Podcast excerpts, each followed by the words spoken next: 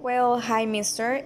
Um, I choose a topic of anxiety since I can relate a lot to that topic. Since I feel that I do not suffer at 100%, but I do many of the things mentioned.